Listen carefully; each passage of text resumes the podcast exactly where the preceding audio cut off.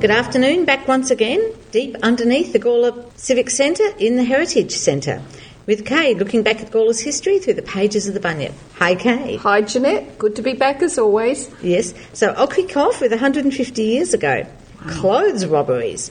We understand that the clotheslines of a couple of Bassett Town residents were stripped of a quantity of garments and sundries some nights ago, an occurrence which may perhaps operate as a caution to the many housekeepers who are in the habit of trusting their day's washing during a dark night to no better security than their clothes pegs.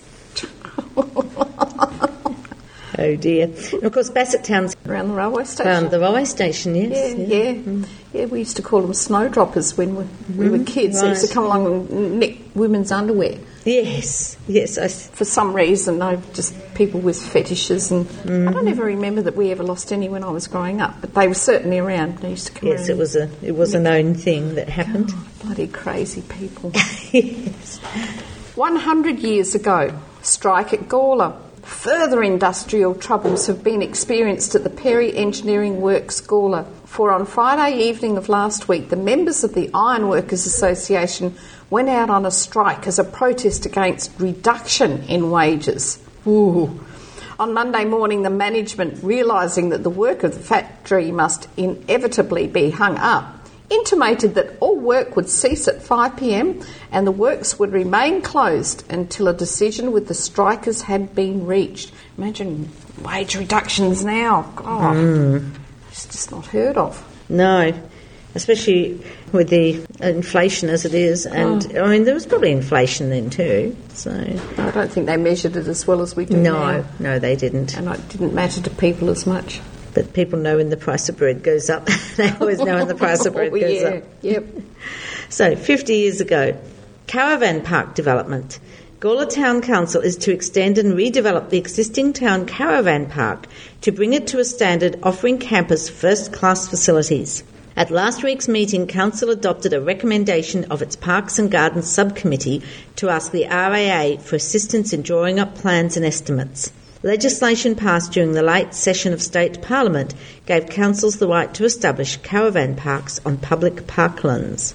So I wonder if that's when it was really developed, extended and redeveloped. So obviously it was already there. People were probably camping there. They hmm. start off informally and then. Yes, councils yes. come along and formalise them so that people have got, hmm. they demand toilets and showers and, hmm. and electricity. It is a beautiful location. it is a lovely Yes, location, yeah. We spent about a month there when we were waiting to get the all clear to go to Sweden because we had a oh, tenant for Oh, really? our house. So Oh. we had to move out to let the tenant in because Yes. he'd been delayed a couple of times because the whole thing Oh. got complicated.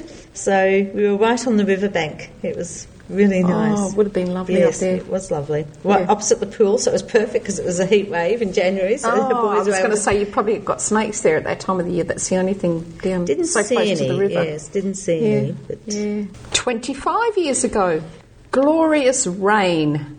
Glorious crop saving rains have fallen throughout the district, and with more on the way, local farmers are now predicting at least a good average harvest.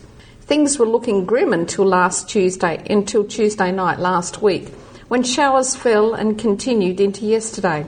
Rainfall readings for the week varied considerably from 38.4 millimetres at Gawler to 83.2 millimetres at Williamstown.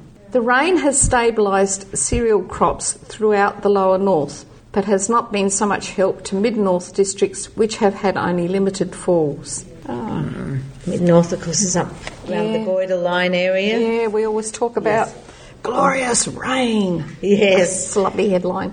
Sounds like a? Mark Boone line.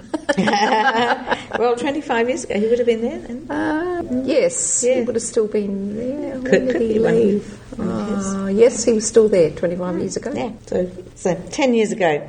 Tegan loses herself and reaps the rewards. For aspiring young filmmaker Tegan Donaghy, film is the best way to capture the complexities many youth face in discovering their true identity. The 18 year old cinematographic journey of self discovery saw her triumph at this month's inaugural Gawler Youth Film Festival screening. Tegan's short film titled What's My Name Again took out the overall winner and People's Choice Awards. Angus is part of Yaklas. They're involved in the youth film Okay. Yep. Festival. Went for a few years. Yep. And the last year they only had a couple of en- well, they only had one official entry, so that one won. But because they only had the one film, because they used to screen them on the riverbank. Oh, and Patrick lovely. had done one for year twelve, Yeah. but he couldn't enter it because he was Angus's brother. Oh. So he they screened his as well. Yeah. So just Oh, so they had wonderful. two films. So it was a, it was a wonderful, um, Yeah. but very difficult to get people to do. It is. and it is a lot of work. Yep. So I did one in third year uni, did a short film, and yes, I can appreciate work cost as well. Yeah. Yeah.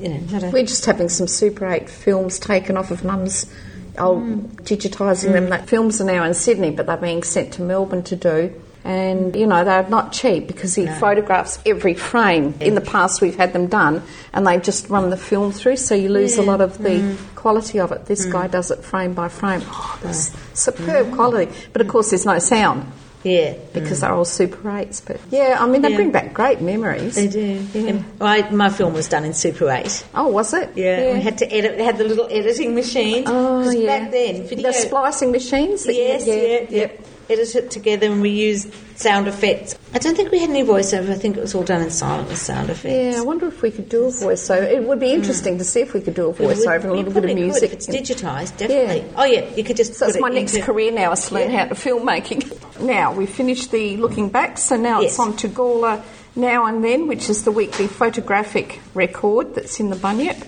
And this is of Zion Lutheran Church, 1997. The 75th Jubilee celebration of the church opening in 1922. Pictured are committee members Pastor Mingy, Joan Mingy, Michael Sander, Joy Lynn Parks, Hedley Krieg, and Gordon Kosh. And anyone with photos or information about it can contact Stan Ralston. Hmm. He's got, they've got an incredible collection. They do, yes. So that's it for the Bunyip of the 10th, 10th of August. Yes, okay, well, till next week, Kay. Absolutely. See you then, Jeanette. See you then.